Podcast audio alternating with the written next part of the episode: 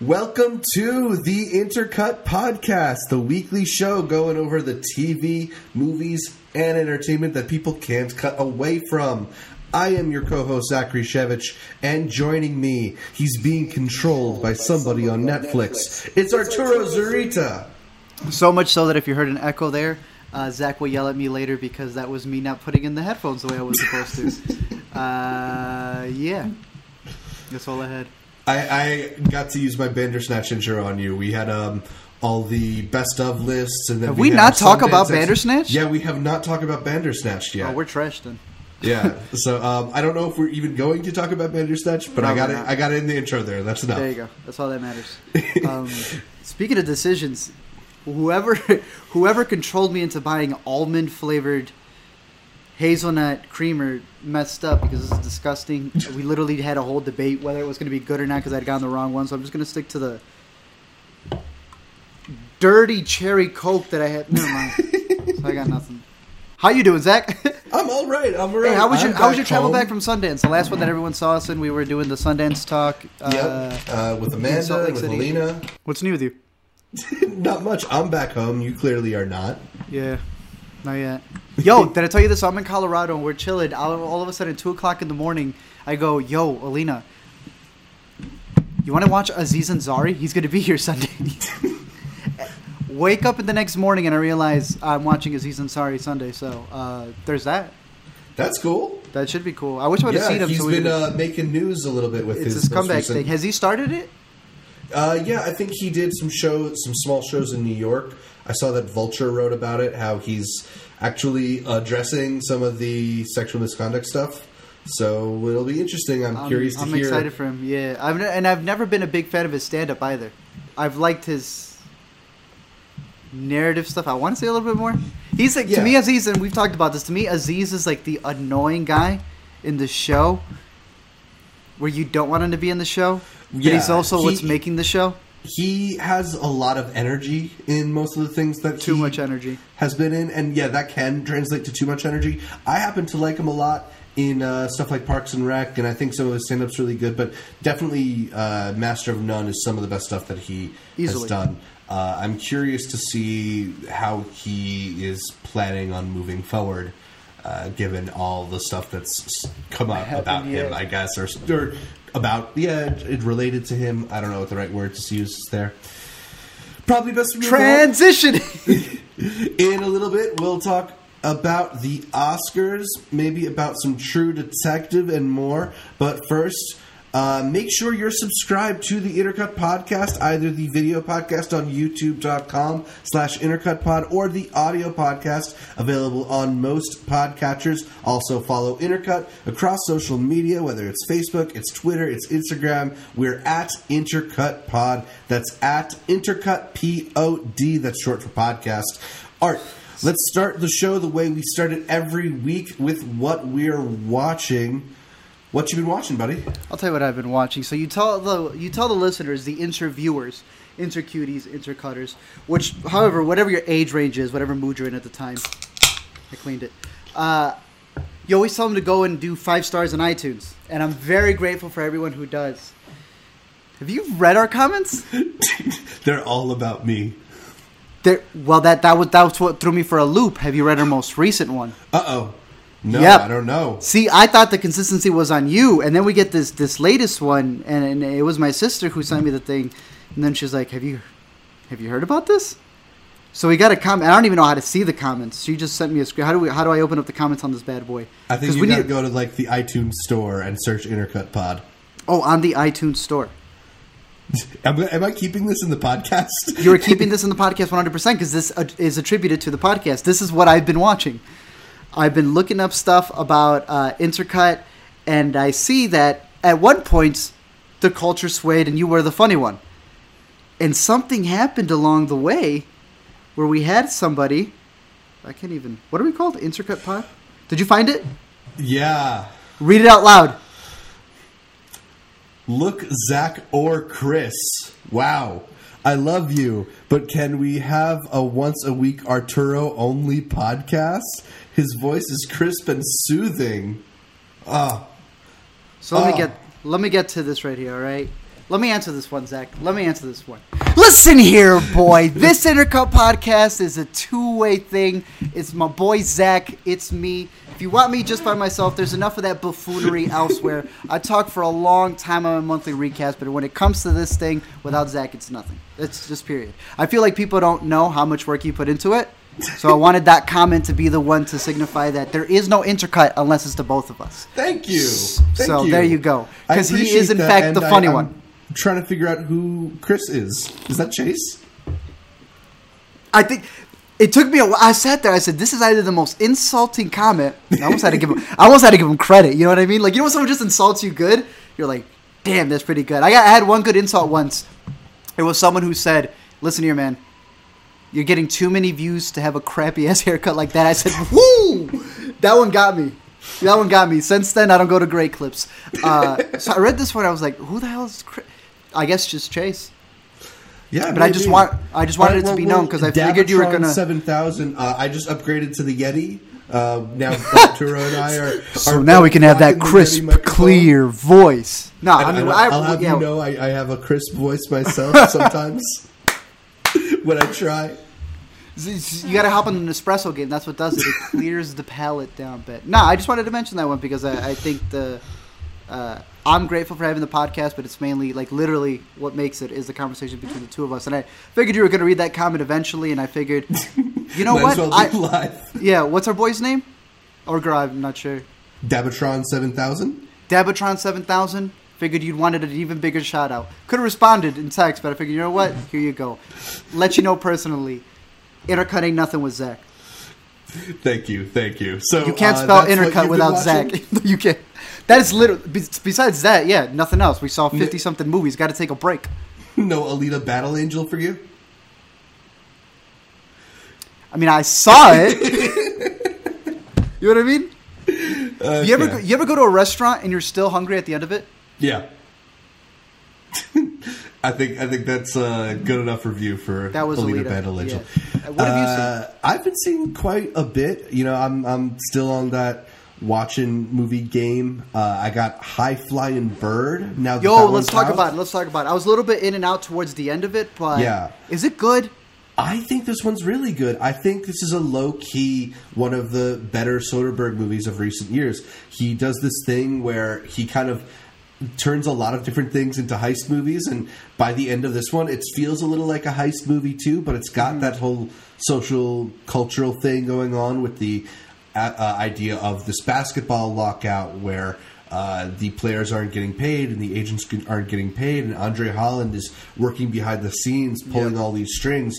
I think by the end it really works. I, I don't know if it's always working on a scene to scene basis, but so the, the movie is so full of like crisp dialogue Quick, and quick, good quick. performances. A little Yeah, too it- crisp. it may, may be. It's written by uh, Tarell McCraney, uh, the guy who did the Moonlight script, and he's a playwright. He comes from writing plays. It feels like a play. I, I feel like this might have been a play at one point. I wouldn't be surprised if it was. It feels very much like it. For me, those are positive notes. I can see how maybe somebody uh, would feel like it's not cinematic or anything. I think there's a lot of really interesting bits in it, and I love also this is Soderbergh's second movie entirely shot on an iPhone. So let's talk about that. Because I couldn't see half of Andre Holland's expressions. You didn't like the shots? I thought it was pretty beautifully shot. I mean, you know, it definitely you can tell at points that it's an iPhone and not like a like a cinematic camera. You know what? I wish I would have not found that light. So then I could have looked like a Steven Soderbergh film, as I'm completely blacked out. But hey, but at least the background isn't. But what's the point of it? He's got the money, and you know as good as well as I do that the shots that are done very well in the movie, you can't tell me when I watch it going, "Damn, the adapter on the Yeah, iPhone no, through the so app my- through the here's my- Technicolor." He's Here's what I money. believe is the idea of it is that they're shooting some of this in the streets of New York. They're shooting some of this in crowded gyms. He's able to kind of like get an intimacy into these spaces and kind of maybe blend a little bit more uh, there, you know, it's hard. It's hard to get like a realistic New York sidewalk shot because the minute you set up a film crew, everybody's going Right. to stop and watch. Right. If it's an iPhone, maybe it's not. Right. And and there's moments like that where it really does feel like he's part of the environment in a way that you does. don't necessarily see Like in a lot of. New York movies. Yeah. I don't know. Uh, and for me, it worked. For me, it was just the, there's the rat-a-tat pace to it. I love how it feels like he's pulling one over in the end. You know, it, it worked. It, it built. It built in a good way for me. I And the- actually- that final scene was also pretty dope. What was the final scene? Uh, with Zazie and uh, what's his name from American Vandal. Okay, I think I remember it. Here's my thing lo- with it, Yeah, because I don't want to spoil the ending. I, I'm, I'm yeah. That's why I don't want to get specific. Yeah, I, there is one part that I do want to talk about because that was the part that like really like won the movie over for me. The ownership of the NBA, Yeah, that they're the express written consent, like that. So I'll talk about that in a little bit. Um, uh, Blackmagic s- Cinema Pocket cameras exist. I guess that's my thing with the iPhone thing. That Yeah. there are ca- that ex- I feel like it's an excuse. The oh, I can fit it in different places. Buddy, Yeah, no, okay, so GoPros it- shoot better. That is, that is Black Magic one excuse for it, but I also do think there is an aspect to it that Soderbergh just kind of like making a statement, just kind of like I can do this on an iPhone. Uh, I think he Right, but is he's it a guy who you gets- can too? Even though I got Matt Damon and I got Yeah, but he, the thing is, like he he's a guy who gets excited by these weird Right. challenges. Dope, he's gonna n- not do an episode of the Knick. He's gonna do the entire season of the Knick. You know what I mean? Sure. but does that excuse him from having actual bad shots where you cannot see the actors' faces? The actor's face. This ain't The Godfather. Yeah, I mean, I, I guess I'm saying that I don't think it disqualifies it from being a good watch. No, I just I can see I can see wanting a different approach to the movie. I I'm just curious as to why he's doing it because I feel like he's still spending the same amount and I feel like he can get better shots for someone who's very as cinematic as he is. However, in terms of the movie, that legality thing where any shot of an NBA player just just on Instagram is Yeah. considered content from the NBA that you need the express written consent. Right. That's And, crazy. and what is you know what is the line between what's NBA content and what's a player's personal brand and personal image and Uh, what happens when a player can't get a tattoo? Remember that? yeah, the because LeBron James thing. the LeBron James thing and the uh, uh, the what's his name? His partner, Mister, shot the ball without the timeout.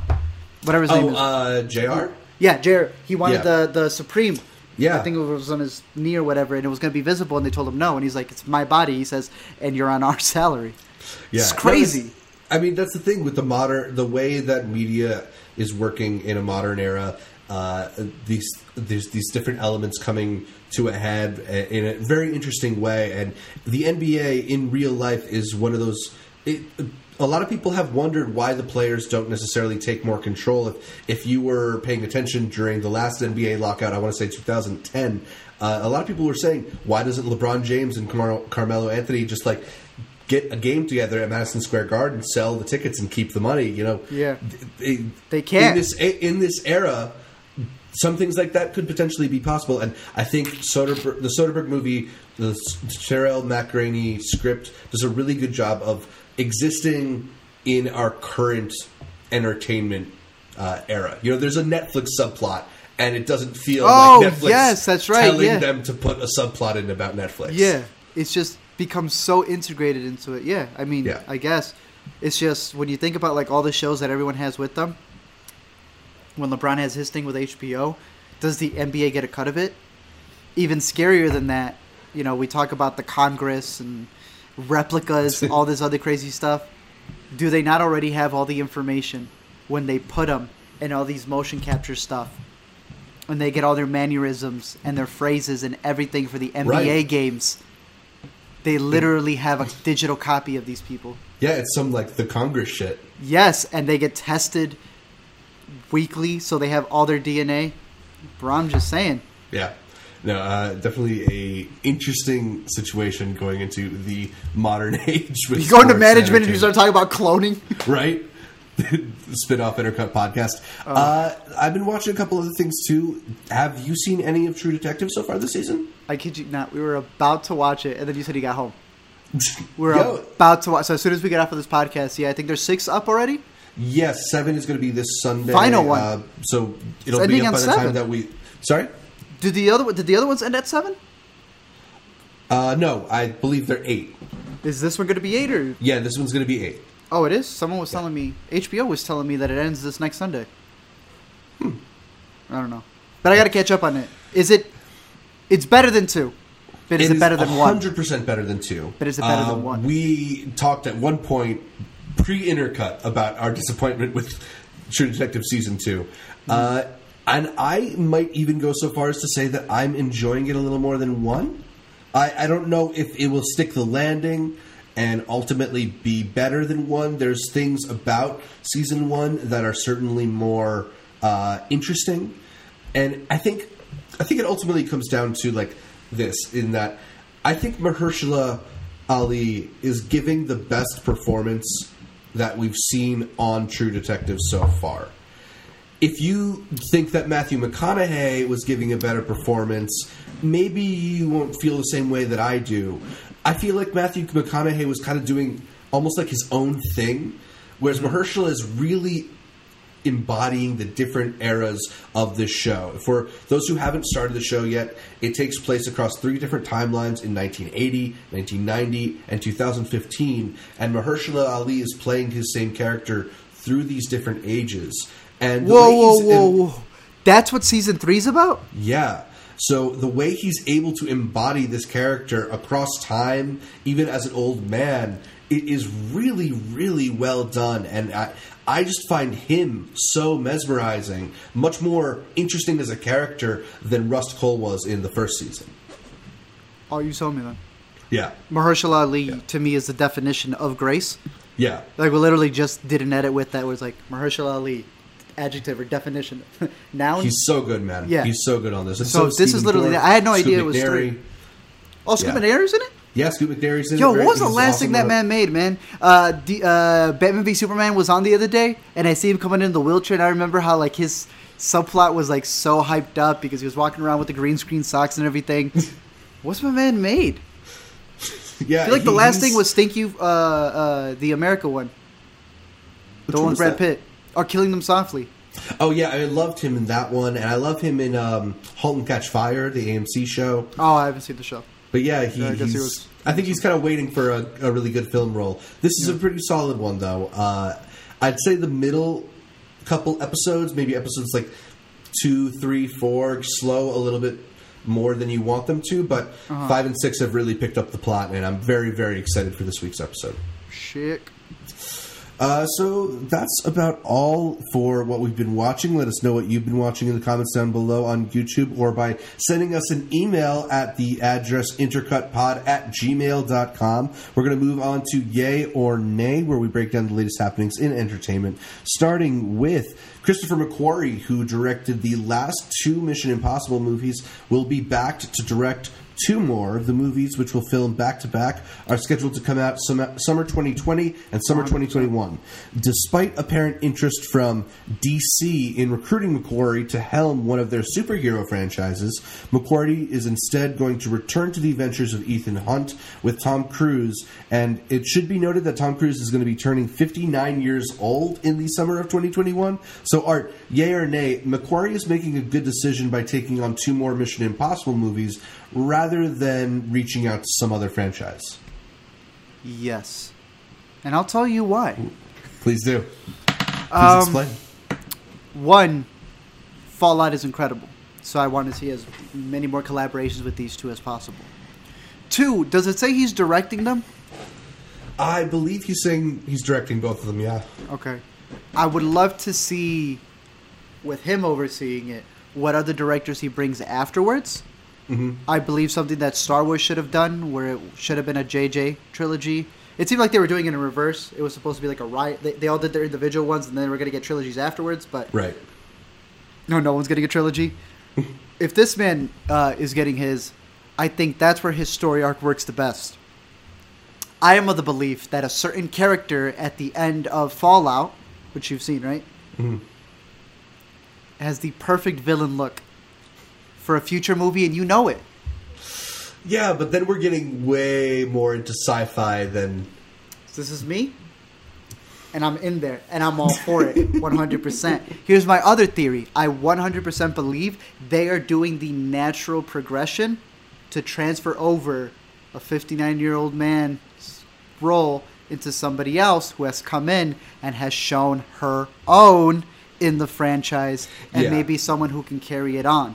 Yeah, so there is the potential that this You will know what I eventually mean? be Rebecca Ferguson's franchise. Actually, something that's come out recently is that the plan was like to hand the franchise over to Jeremy Renner at the end of Ghost Protocol, but that changed when they brought in Christopher McQuarrie for rewrites. Uh-huh. So, and on top of that, your boy thought he was going to get it with Bourne, and that didn't work out. Yeah, exactly. So I mean, there's definitely uh, some potential for this to be kind of like two swan song movies. I like the idea that they are giving uh, him not one but two movies to I love develop it. I love something over. I mean, he's definitely he's That's so been good. a great match for this franchise. He's really Yeah. invigorated it. I think the last couple of movies have been great.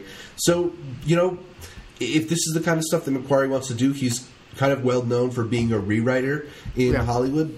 He's doing a good job of it, and it's entertaining. So I'm not really going to complain. No, he's dope. As the writers' room prepares the story for season two of Homecoming, excuse me, uh, news broke that Julia Roberts' time on Homecoming has come to an end.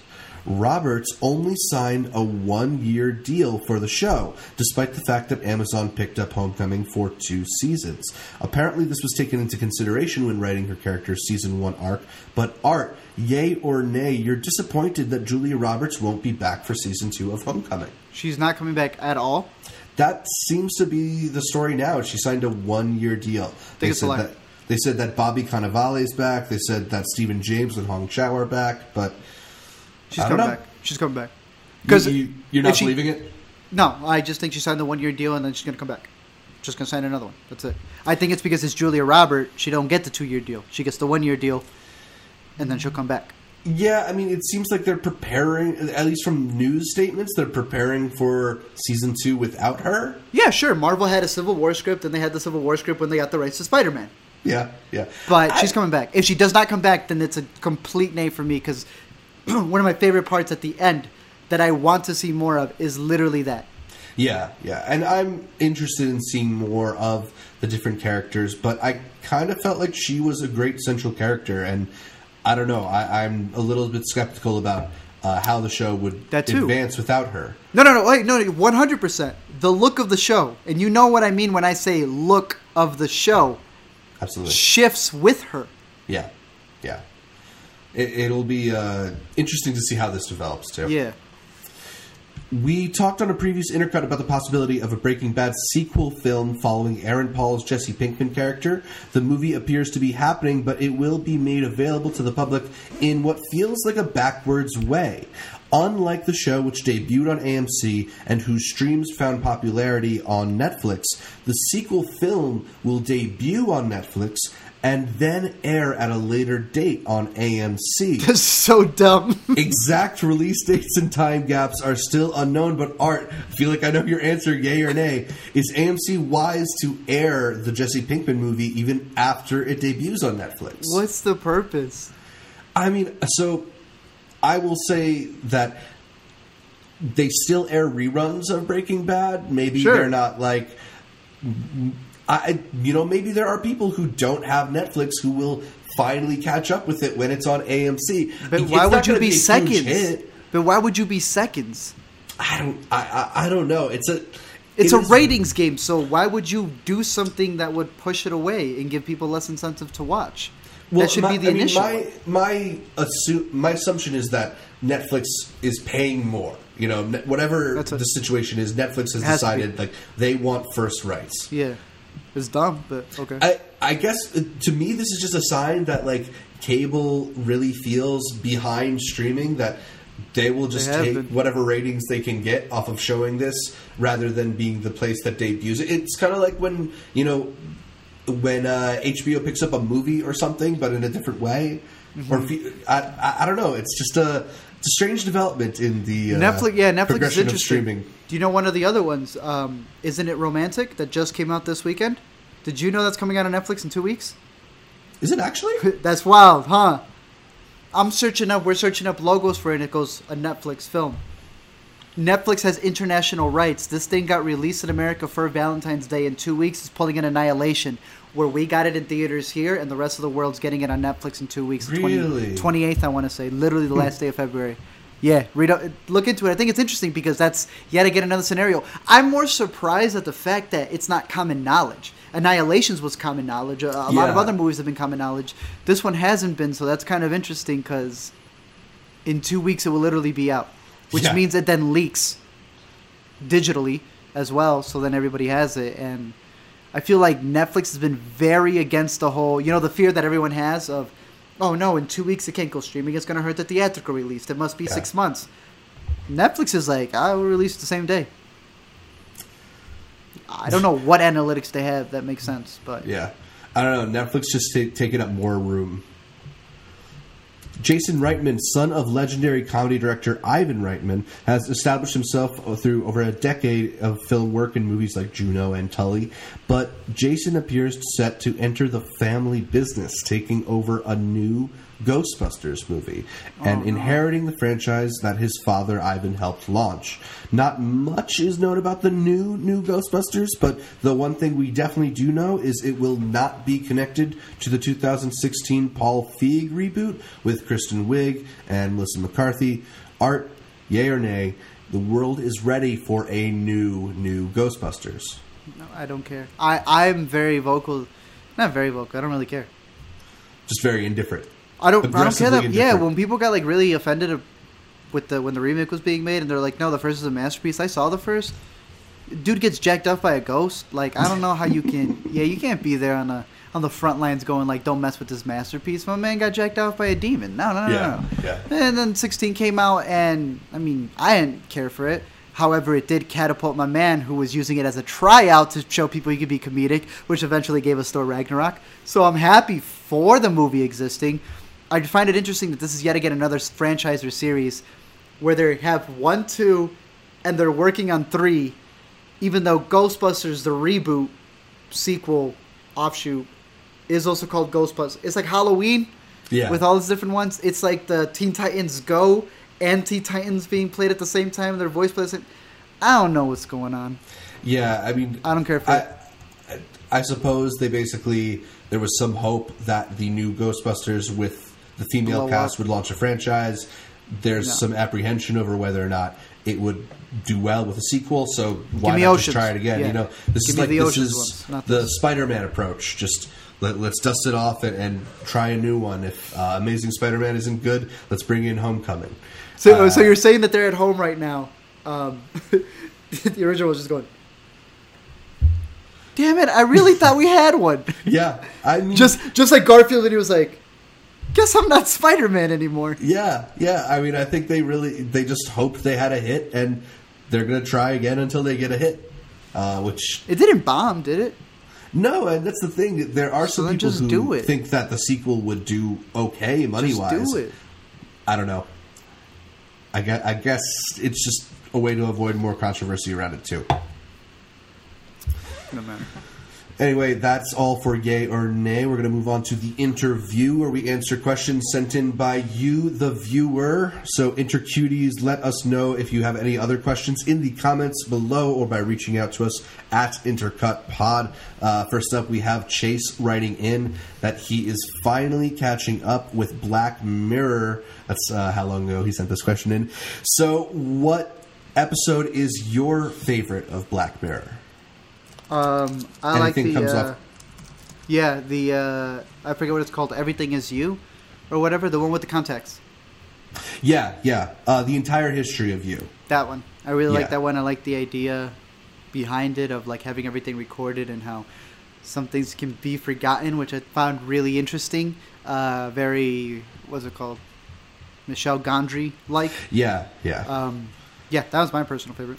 Yeah. I think uh, the best Black Mirror episodes are the ones that feel kind of relatable, but have that like little bit of technology that Yeah. j- makes it not quite touchable. I, I think. Uh, that's a really great one. Be right back. The one with uh, Hayley Atwell and Domhnall Gleeson, where he dies and she Yo, recreates him as why another. is she so gorgeous in that episode? Yeah, I, it's a problem. Uh, I think though my favorite episode is the one that introduced me to Daniel Kaluuya. It's fi- 15 Yeah. million merits. Yeah.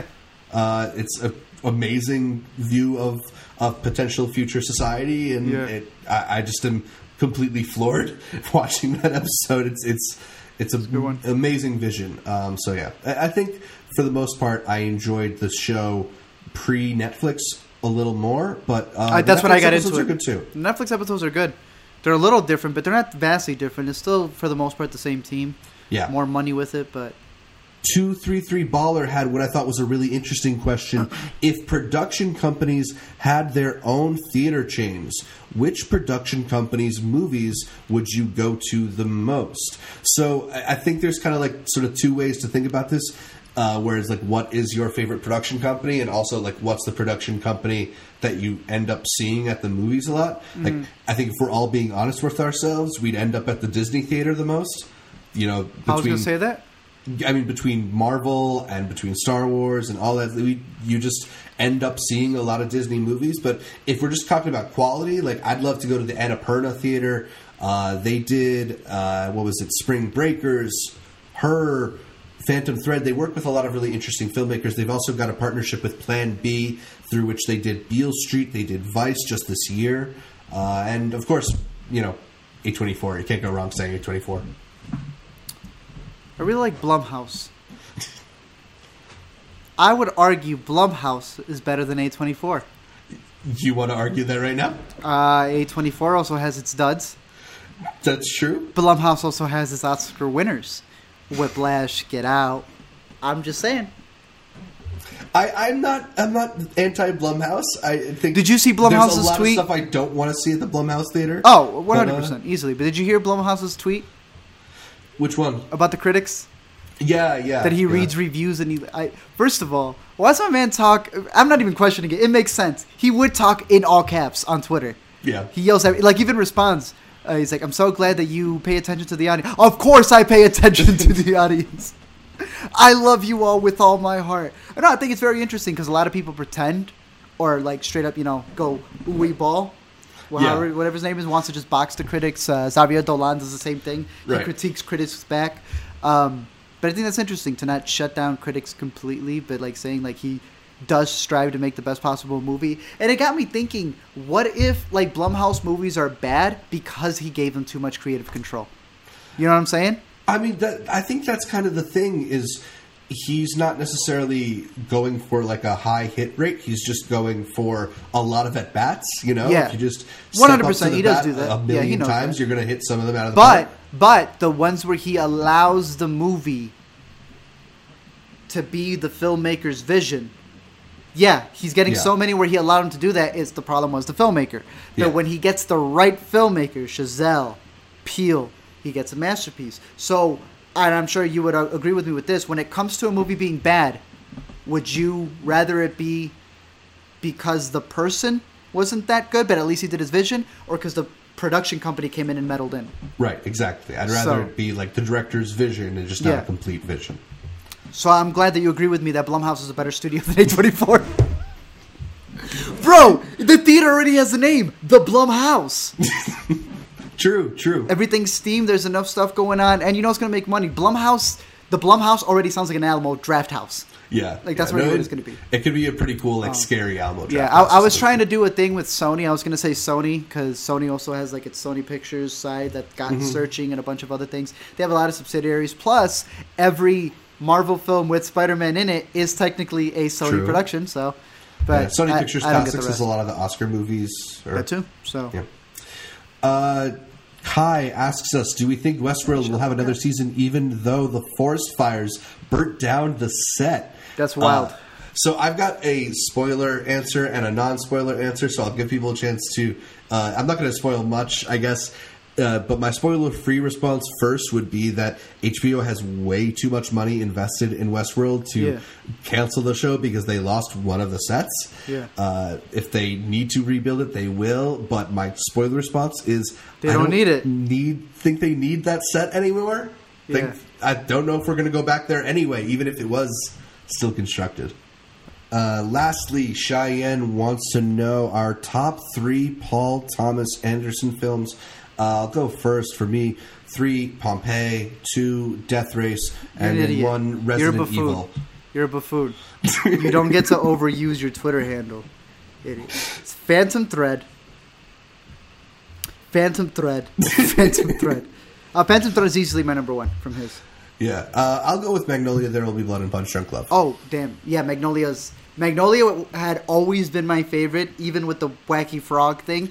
Yeah. Uh, Phantom Thread clearly took it over. I don't know what my third one would be. Maybe I'll say Punch Drunk Love, just because I know how much you Aw, like it. So thanks. Uh, make sure to leave us a question in the YouTube comments or by emailing us at intercutpod at gmail.com to get featured on the next show. You can also reach out to us on Twitter, on Facebook, on Instagram. Our handle is at intercutpod on all three. That's at intercutpod. That's short for podcast. Be an intercutie and send us your movie, TV, and entertainment questions. But for now, let's move on to topic of the week.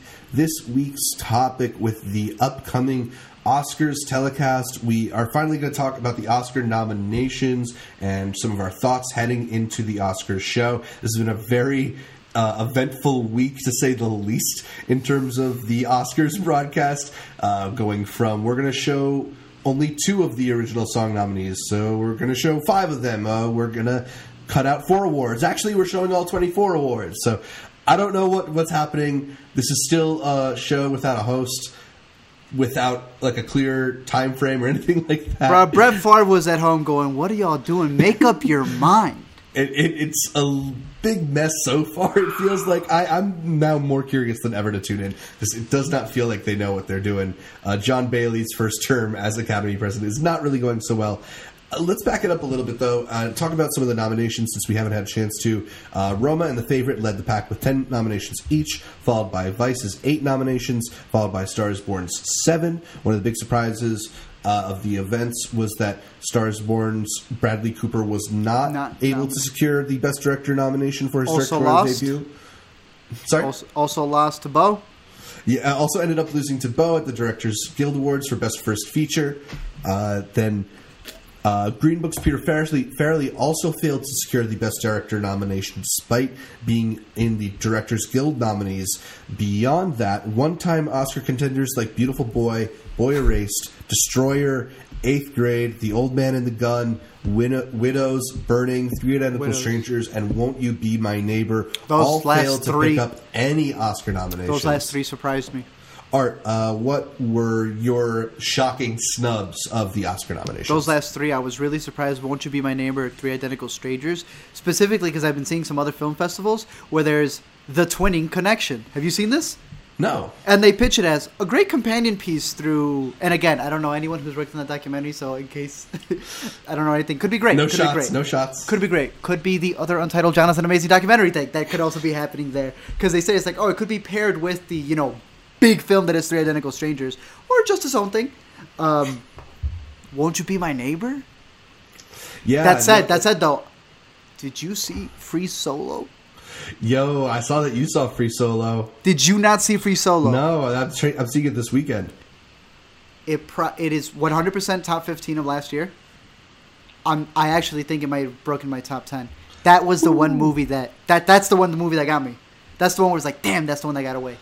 All right. It all right. surprised me so much. It's way more. This dude climbing rocks. Okay, bro, Yeah, right. Edge of my seat. I mean, um, so we've got that as a nominee. We've got My Name 100%, Gap as a nominee. So it was kind of a strong year for documentary. What surprised you? I don't think the Black Panther one surprised us most. No, I mean that seemed inevitable by the Bohemian point of the surprised you? Sorry. Bohemian. I mean, I guess not because It's Best it had Picture, already won dude. the Globe and it already Rami won at the SAG Awards and stuff like that. Like, there's just all this love for it. You know, if you asked me this two months ago, I would. If you told me this was happening two months ago, I would have been. Yeah, you would have been like- completely surprised. But now it seems like this inevitability, and I, I'm, I'm just crossing my fingers that it's not going to make it all the way to winning Best Picture at this point. That'd be crazy. Yeah. It actually seems feasible. So where where are you leaning towards where it's gonna go? I think this one is way more up for grabs than I thought. I the only thing I'm putting my money on is Spider Verse. And even right? then, I'm scared that Pixar is going to pull some buffoonery and, and Incredibles 2 gets it. But I feel like that's the only secure pick. I feel like there's some secure picks in the acting What? nominees. I don't. I, don't. I don't know how securely I feel about Mahershala winning Best Supporting Actor Okay, and Glenn Close winning uh, Best Actress. Uh, I don't want to feel secure about Glenn Close winning Best Actress because I finally That's saw crazy. The Wife and it, it ain't much. Um, but Yo, hey, thank you. Because no one has seen it. yeah, I caught it. No one has seen it. It's a good story. yeah. Fernando and I saw it uh, on our flights home. I think that's the only way you can see Yeah. the, the Wife if you take a plane. As you have to take a plane, it's not available on streaming or Yeah. VOD, nothing. Um, I, I, thought, deal I, with United. I think it's an interesting story. Did you? Yeah, no, it's an interesting story. I didn't think the movie was bad. I thought the movie was fine, and I thought she was good. But we've seen Big Eyes. Yeah, right, exactly. We've seen a lot of other stories like this, and, and frankly, like I've seen better Glenn Close performances. That's what I'm saying. I'm so one. most surprised at the performances where people are like, "Oh snap!" I was like, "Isn't her whole performance that her character just takes it?" Yeah, Subtle performance. I'm not saying that there's not nuances in there, but that Yeah, is no, the performance. it's that she just takes it on the chin and then blows up at the end, yeah. which isn't. I, yeah, Campaigns though, that campaign was strong. We didn't go to the the wife dinner party because that dinner party must have been fantastic. So that's the thing going into the Oscars is that apparently Rami Malek is doing the most campaigning. 100. percent And as much as it seems impossible for me to believe that he is going to win Best Actor over Bradley Cooper and Christian Bale, nonetheless. Christian uh, Bale. That's just the one where I was like, I don't see how he's better than Christian Bale. I don't see how he's better than Christian Bale. I don't I- think he's better than Bradley either. I don't I'm get so- how First Reform's not in there. Yeah, Ethan Hawke also should have been. It's it's Toni Collette. yeah. I mean, a lot of times some of those smaller movies get snubbed, but even Actresses. the ones that are in there, I, I'm still hoping that Bohemian Rhapsody doesn't uh, take the awards from them. Yo, you Bohemian's gonna what have I to think- take something. You asked me what I think uh, is going to win overall, though. Um, I think that there are two main possibilities. Green Book.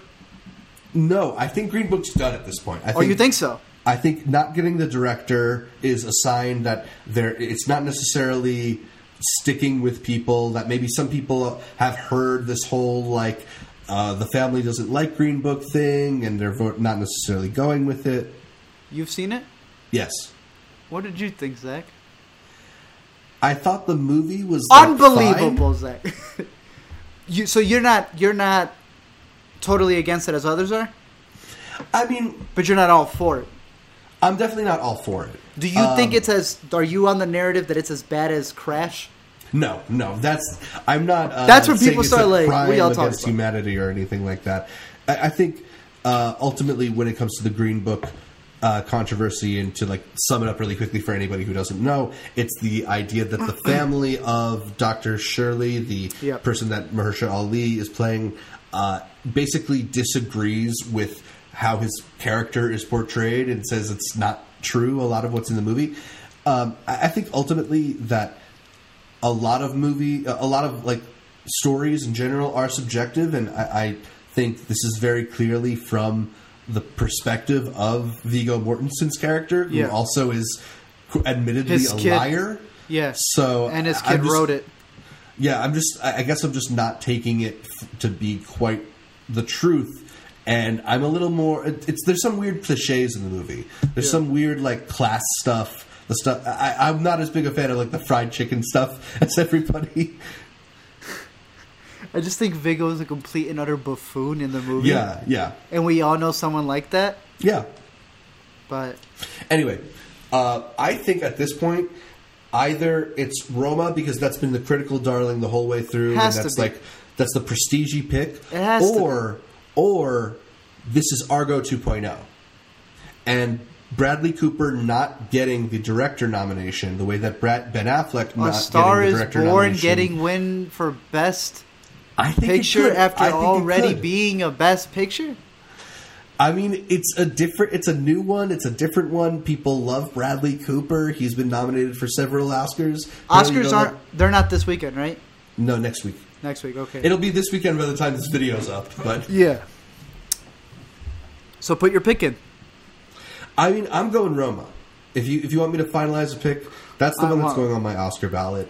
I want uh, I- Roma. I'm playing it safe. but you know, you look at the the recent history of the Academy, and they do have a lot of love for these the the three amigos. You know, They've Yes. Given at this point, they're going to give like what is it, six of the last nine best director nomination, best director wins to Yep. either Inarritu, Cuarón, or Del Toro, or something like that. Any of my Five uncles. last. Yeah, Yeah. Goes to them. So yeah, I kind of feel like it's Cuarón's to lose at this point. Um, yeah, I, I don't know. How about you? I think Roma would be the best one to win.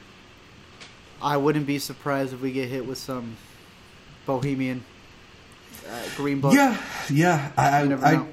I feel like it's going to be a out. lot more random than we think it is.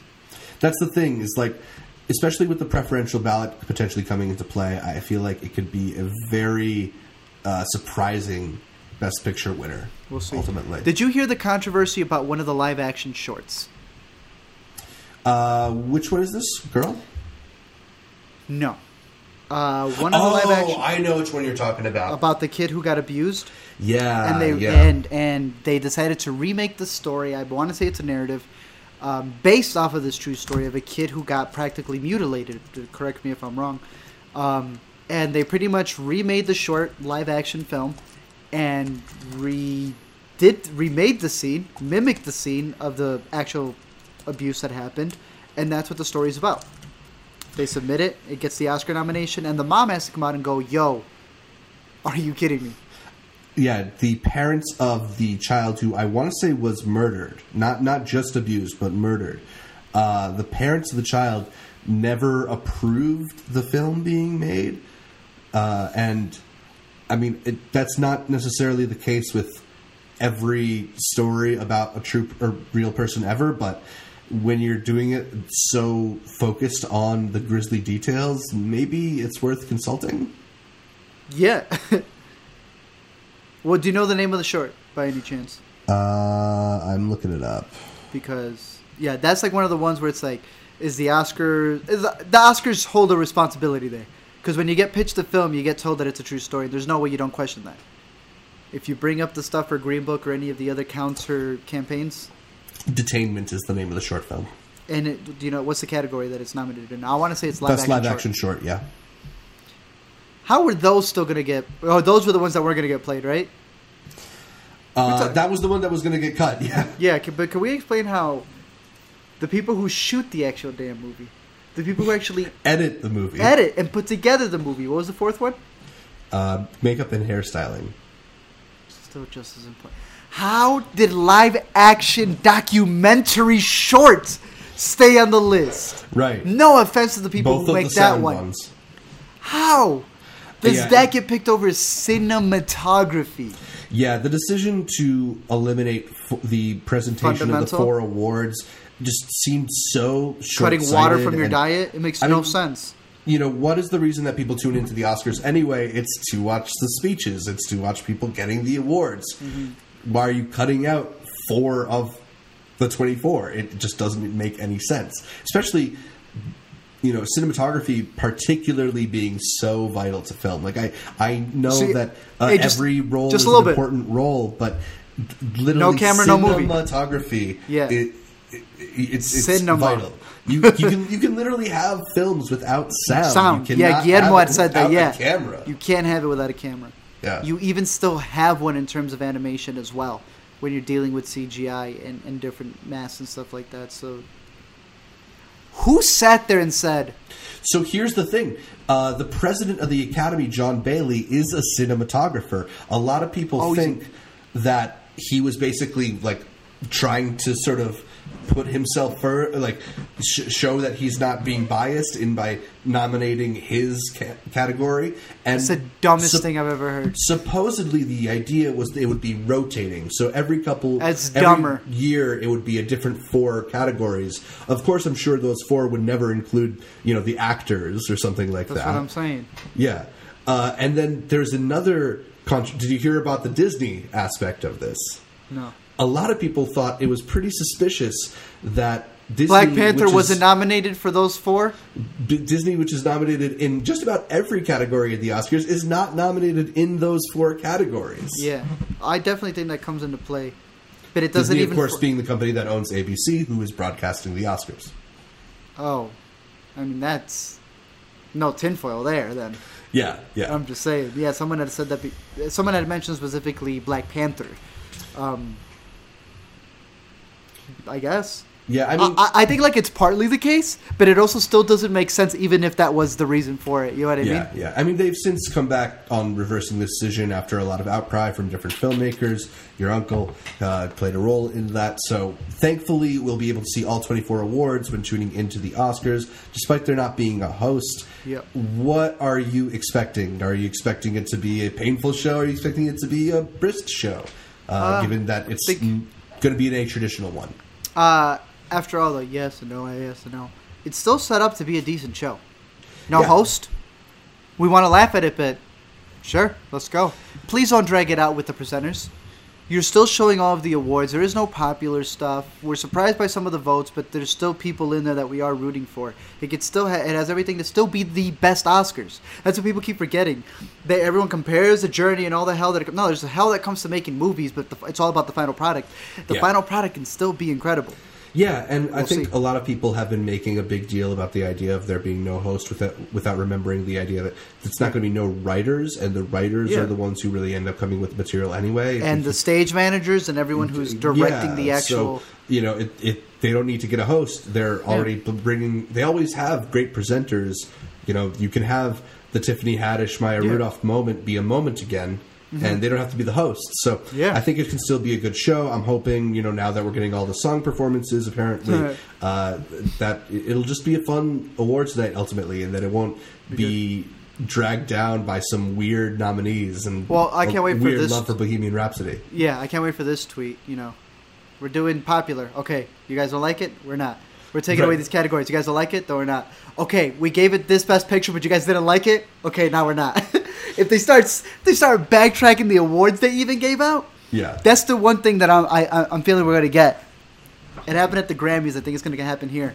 We're gonna see a couple ties, Oh, you think? and I wouldn't be surprised if it happens for Best Picture. I- interesting. I mean, I It's don't such an indecisive nom- year.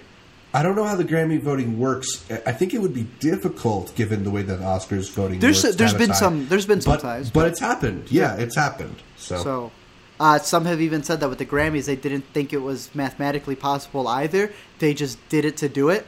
yeah, So, if this Oscars tends to be one of those we're going to give a little bit to everyone type right. of awards, then I feel that there may, in fact, be a tie somewhere. Are there any nominees that you're particularly rooting for? Ones that you would like to see win? Free ones solo. That you'd be happy to that's see it. win. Free solo. Free Oh, yeah. That's it. I mean, That's I got the same thing for Minding the Gap. You know, I love Minding the Gap. My boy Bing. Oh. So uh, we got we got a little bit of showdown going. Oh. I will say this, and I think you liked it on Twitter. Yeah, The director yeah. Square. The, the Times Square thing that was pretty. That's kind of right? that's kind of sick, man. I'm not Yeah. gonna lie, yeah, And, yeah, and that dude, he's not because it's old. his movie. It's his movie. Yeah, He's and really it. is- it's about him. To see that at the Oscars, that's that's dope. That's Yeah, like, so I'm, I'm really happy for Bing, even if he doesn't end up winning Best Director. He's uh, already excuse me, won. Best Documentary. Yeah, he's already won by going Bro, on this yeah. journey. that's crazy. Um, when it comes to the other categories, I mean, I don't think it's going to happen, but I still am hoping for Lady Gaga or maybe even Olivia Colman to sneak out Best Actress. I, I like both of those performances a lot. Uh, and Best Actor, I mean, I really I like liked Bradley Bale. Cooper. I, you know, I I like like, Christian Bale a lot too. I just don't want it to be Rami Malek. Re- oh, okay. Uh, yeah. I'm not against him winning it. I don't think it's his to win. But the one Yeah. that I am uh, curious, the biggest upset I would actually enjoy the most is seeing. Uh, Uh, I'd like to thank you all for this award, Best Supporting Actor. Uh, thank you very much. Uh, appreciate it. Good night. That'd be the best one. if he goes up there and he wins it, and he beats who else? Who's in line It's for? Mahershala that a lot of people think is going to win that one, but Um, you know, I, I think everybody would be happy for a Sam Elliott win. Um, what's uh, who else is nominated for it? It's uh, what's the name from Can You Ever Forgive Me Too? Right? Richard E. Grant, yeah, Uh, I like him too. But yeah, if Elliott wins, then to me that'd be like the best upset if there was yeah. one. Uh, I don't expect Black Klansman to win in picture, and I feel like I feel like there's a small chance that Spike Lee can win director as kind of like a career award. No. Um, but Oh! I, I'm, as like a yeah, it Better be- not. It, it would be Martin Scorsese winning for The Departed. You know, it would be that. Who did like- he beat out? Who did he beat out for The Departed?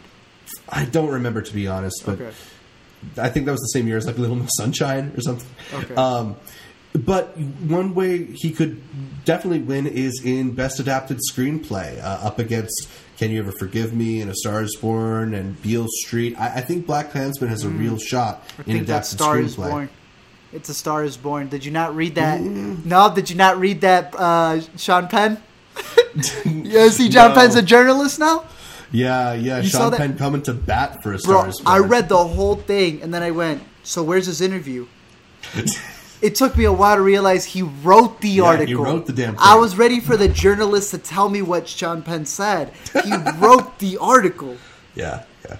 Pretty much just yeah, it was and one of his big things was the script. He said he came in and he did magic with the script. Nine Nine wants to know: Do you think Spider Verse will win Best Animated Film at the Oscars?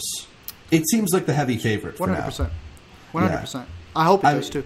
I, I would say that you know maybe the Disney Pixar arm is too strong, but Disney's lost some of these in the past. Like Mm-hmm. there's some Pixar movies that I thought were shoe-ins and they ended up losing to like I don't know fucking Bro. Happy Feet or something. Incredibles got the roller coaster. Y'all good. Y'all Yeah. good. Y'all good. Uh, Valentine asked us, "What do we think about Lynne Ramsay? You were never really here. Uh, not getting a more than deserved Oscar nomination." Valentine's question touches on one of the main bits of criticism to come from the Oscar nominations: that none of the Best Director slots went to women. Art. Any thoughts on the lack of female filmmakers represented at the Oscars? She deserved it. Yeah, I mean, I thought Lynne, Lynne, Ramsay is just as qualified as pretty much any of the best director nominees. I know some people were also saying uh, Debra Granik for Leave No Trace. I didn't see that Sure. one. I, I know that got more mixed reviews, but people loved You Were Never Really Here. Yeah. I, I'm surprised that Who's nominated up- for best director? Cuarón. Cuarón. Cuarón, um, Lee. Pawlikowski from Cold War, Lee uh, for Black Klansman. That's the other thing is that there was the heavy foreign representation that that Cold War and what Roma got into director, that Cold War, Roma, and uh, that German film got into cinematography. What? Which one? Uh, shoot, It's not Border, is it? no, Have you seen Border? no. Have y'all seen Border? Y'all should check out Border. Border's a really good movie. It's really jacked up. It's messed up. I recommended it, and somebody to like I think they DM'd me and they, they told me to go screw myself because now they couldn't sleep at night. But it's a crazy film. I highly recommend it. Did that one get nominated? I have no. It got nominated in my heart, so that's what I know. Either way, in terms of the five directors, uh, I would have definitely given it to um, You Were Never Really Here. And I'm very Yeah. curious for next year's as you keep searching it up. I definitely think Kent for next year. Oh yeah, she's gonna be Oh, heavy oh. front. A lot of the Sundance ones that we saw, it's literally all dependent on how they run a campaign. That's what kind of sucks Yeah. about it. It is all dependent on how they run a campaign. Uh, so the other director nominees that I didn't mention were Adam McKay for Vice and Yorgos Lanthimos for The Favorite. It's tough. Like I could see, uh, I could see Lynne Ramsay getting in ahead of Spike, ahead of Adam, ahead of Pavel. Easily. Yeah, Where, where's where's uh, Suspiria? He would have been the female representation. Remember, he made the movie for women. That's why he Right. stole from female artists. exactly. And then uh, cinematography. The third foreign movie, um, aside from Cold War and Roma, was Never Look Away. Yeah, I I looked it up on Oscar morning because I had no idea that was going to be in such contention. But Good campaign. Yeah, I guess so. It, it's kind With of a name to like see that? Yeah. It is kind of cool to see so much foreign representation in the Oscars. I think it's a little weird sometimes the way they're segmented out. Yep, I've said this. It's that it's kind of weird that to us, the rest of the world gets one category. Right. Can you imagine being in France and America gets one category? Yeah. You're supposed to only pick. Yeah, that'd be weird. Anyway, uh, that's what we are expecting from the upcoming Oscars. Let us know if there's anything you're looking forward to at, with the 91st Annual Academy Awards. And be sure to follow us on Twitter, where we'll be talking more about the awards as they approach. We're going to get to our last segment, the new to see, talking about what's new in theaters, streaming, and on VOD, starting with. New in theaters, February 22nd. How to Train Your Dragon: The Hidden World Fighting with My Family, a Sundance favorite. Uh, Total Dhamaal, Run the Race, The Turning, The Iron Orchard, and The Changeover. Are you are you still in on How to Train with Your How to Train Your Dragon? It feels like it's been a little while. It feels like it's been a little while. It's one of those where it's just like they were good, weren't they? Yeah, right. I thought, No, I like like that's the that's what you get. Yeah. I'm not even asking anyone. I'm asking myself. Like I did like these, right? Right. There's Yeah, some people who are very adamant for them. This one's coming out. It's doing well, ninety percent. It's been out overseas for like three weeks already. Yeah, I mean, Just- I wouldn't be surprised. This is one of those movies I wouldn't be surprised if it comes out and like makes eighty million dollars, and I just have Yeah. to read that headline and just be shocked. Yeah. So I mean, I don't know. It seems like one of those that seems so minor, but then it comes out and it makes a really big splash. So Yeah, yeah. New to streaming on Netflix February 21st, The Drug King. Then on February 22nd, Chef's Table Volume 6, Firebrand, Paddleton, another Sundance favorite, Paris is Us, and Workin' Moms. Uh, I saw Paddleton at Good. Sundance. That, that's a choice that I made. I was at the world premiere of you that. did that. Uh, You were there. Yeah, I was there. Uh-huh. I was there. Uh, February 26th, Our Idiot Brother. Wait, you're not even going to tell the people whether you recommend it or not. Okay, so in Paddleton, it's a. I mean, you sacrificed. You made the sacrifice. You saw it early. Let the people know. Right. It, it's like a mumblecore movie with Mark Duplass and Ray Romano. So I think if you've seen any Duplass movie, you kind of get the vibe they're going for. The first half of it is a road trip that didn't work for me, and the second half of it actually turns into like a weird, like low key drama about accepting death. And, and that part worked for me. Ray Romano's like a hell of a good actor. Who knew? Big sick. Yeah, I, that's true. That's that's what got him the part. I found out at the world premiere. Thank you for Uh, hey, round of applause. Thank you for reporting. Really appreciate it, Chris. Uh, thank you so much. Thank you so much. silky smooth voice. On February 26th, Our Idiot Brother on Netflix, and on February 27th, Unsolved, Tupac, and Biggie. Why? Then HBO Go on February 23rd, OG and Breaking In. Then on February 24th, The True Detective Season 3 finale. Hulu on February 18th, The Sisters Brothers. I wanted to catch up with that one. And on February 26th, Hulu gets Three Identical Strangers. So Yo. Hulu Yo, will have a couple of the best stacking out. documentaries Yeah, that was good. from last year. Prime Video on February 22nd. This Giant Beast That Is the Global Economy, Season 1. That, that's a name for a show. New to VOD on February 19th Overlord, Robin Hood, A Star is Born, and Green Book. Uh, you liked Overlord? Am I misremembering that? no, I like Overlord a lot. It's a good movie. I, yeah, I, I missed it. I, I'm curious how it translates to a smaller screen because I really like the IMAX aspect of it. Pretty fun movie. Yeah. Uh, and then, yeah, for people who still need to see some Oscar nominees, The Stars Born and Green Book are out there. So make sure to check them out if you're interested. What is your pick for the week? My pick for the week, uh, Russian Doll. Okay, are we going to talk about this? Have you seen? Are you ready to talk about this? We gonna shut off the podcast and have a real conversation, or are we gonna have it on the podcast? I, I think we can. Or- I think we can shut it off, or maybe do an after credits or something. Maybe because our better conversations always happen when the cameras are off. Yeah, yeah. Um, I highly recommend Russian Doll. Russian Doll's dope. Uh, no, I, I I'm gonna recommend other stuff, and then it's Russian Doll. You know what I mean? I can't. It can't be the first one. Okay. You know, you named the best special left. Um, I saw this movie on Netflix called Polar, and I thought it was pretty interesting. Uh, yeah, Matt it-. Yeah, it came out with uh, uh, I.O., which was just Apocalypse movie number 54. Came out with another one with Noomi Rapace called Close. Okay, I didn't think much of that. I was like, wow, January is dumping ground for Netflix too. Then this one gets in there. I ignored it because I had seen two already. And I'm like, this seems like yet another one that's trying to be like rated R violent, whatever. I hear about it later about how it's like a comic book adaptation thing and it's super rated R. Bro, starts off, yeah, it's these assassins killing each other. Looper esque, where they're trying to get rid of the retired ones. Mads Mikkelsen is in it, which made me go, whoa, whoa, whoa. Mads is in this? go in there, my man is. This is a hard R movie with a pretty interesting storyline. Pulpy at times, corny, cheesy, but it goes there. I think for those who are fans of um, church scene, spies, cutting off British guys. Jason Statham. No, uh, comedy with the spies. Taron Egerton, Oh, uh, Kingsman. Kingsman. I think for fans of Kingsman, this is like your cup of tea in terms of the assassin side of it, not the spy type thing. I thought that was pretty good. I can see uh, What else have I seen? Have you seen the show Disjointed? No, I haven't. I want to make a, a point of this because I'm surprised you haven't seen it. So I was surprised because we just clicked and we're like, oh, okay, let's just watch this show. Something dumb. Yeah. Uh, with the Airbnb that we're staying at, it was already playing, and this thing is it's corny. It's a corny sitcom, but one thing blew me away. Now there's this whole like backstory to it where people uh, there's like the cannabis community is against the show. I don't that surprised me. They're like against it because I had no idea Jack Herer is an actual dude that the strain is named after. Yeah.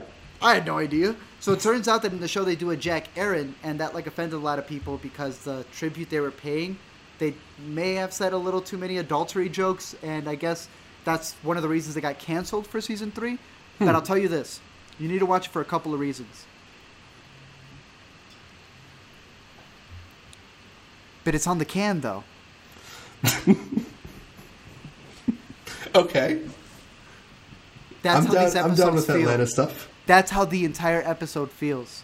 So the whole thing takes place at this dispensary where she's trying to make sales and you know to get Yeah. along with the characters there.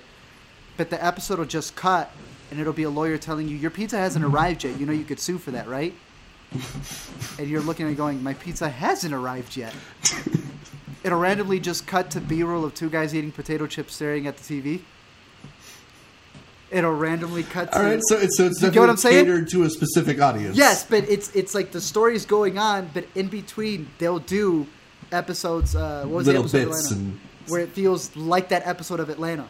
Yeah, yeah, like l- l- sketches that kind of fall in It's- between the cracks. It's it no, because the whole thing is a um, it's a web series kind of that they do for the thing where they do. Strain of the Day. So technically, it's iCarly meets Weeds.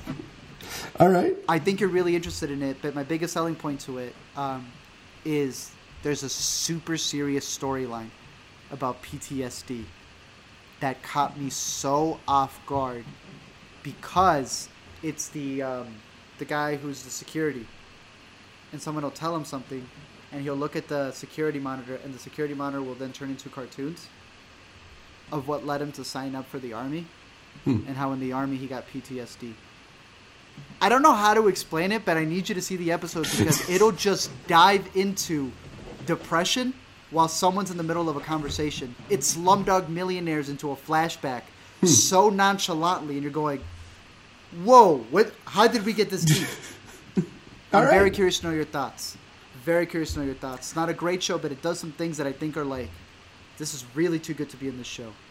Dope. I'm just gonna say this about Russian Doll. You saw it, yes. all of it. Yes. Started off good. People were saying it was great. It gets great. Yeah. This is all I'm going to say, and then you can say whatever you want about it. Because I've talked for a bit of it. I think it was episode six or seven. I got an emotion that I haven't felt since watching Lost. Now, to me, that is as big as me saying that the ending of a movie feels like Whiplash. and I've only used that once, and it was for a recent Sundance movie, and I said a quarter of the Whiplash end. And, and it delivered, because Yeah. that was a movie that became your number one. Yeah. When I say that this TV show made me feel like stuff that I haven't lost, that is a very serious thing because I have a bias for loss and I also truly can defend logically Lost, like to the fullest. Yeah, I, I don't know if that show episode six or episode seven because both of those episodes end with incredible. a pretty huge thing. Uh, and, and Yo, I was think- freaking out. Yeah, um, Caught me I, so I- off guard. That, I think you know the saying that it starts off good and gets great is the perfect way to talk about it because it really does start off interesting, kind of bizarre. Like I think for the first two episodes, I'm a little like, "What's the show?"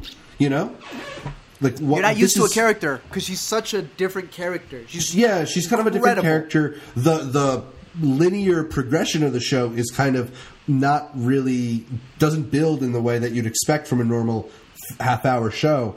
I think it's episode three that really feels like it's bringing stuff together. By the end of episode three, I was hooked all the way. But uh, when you get to episode seven, you just it, like I could not turn it off. It, that It it, it, it goes to another level, uh, and I was I was blown away by those last couple of episodes. and it's like something that you think you should have seen coming, and Mm-hmm. then it happens. You're like, this is, this is- that was incredible. Yeah, yeah. It's a little like it's a weird show in that it's a little mind uh, bendy, but it's Yeah. kind of funny, and it's also like a character thing where and everything's flipped. yeah, yeah. I mean, it, I think it's really, I think it's a really smart show. I don't know exactly if there's anything I can really compare it to, but I love Leslie Headland. She's the same person who did Sleeping with Other People a couple of years ago. Okay, Um, so I think she's a really talented filmmaker, and, and the, I think the the, show. actress, S- Sorry, the actress, uh, Natasha Lyonne. Alina knows her from Orange Is the New Black.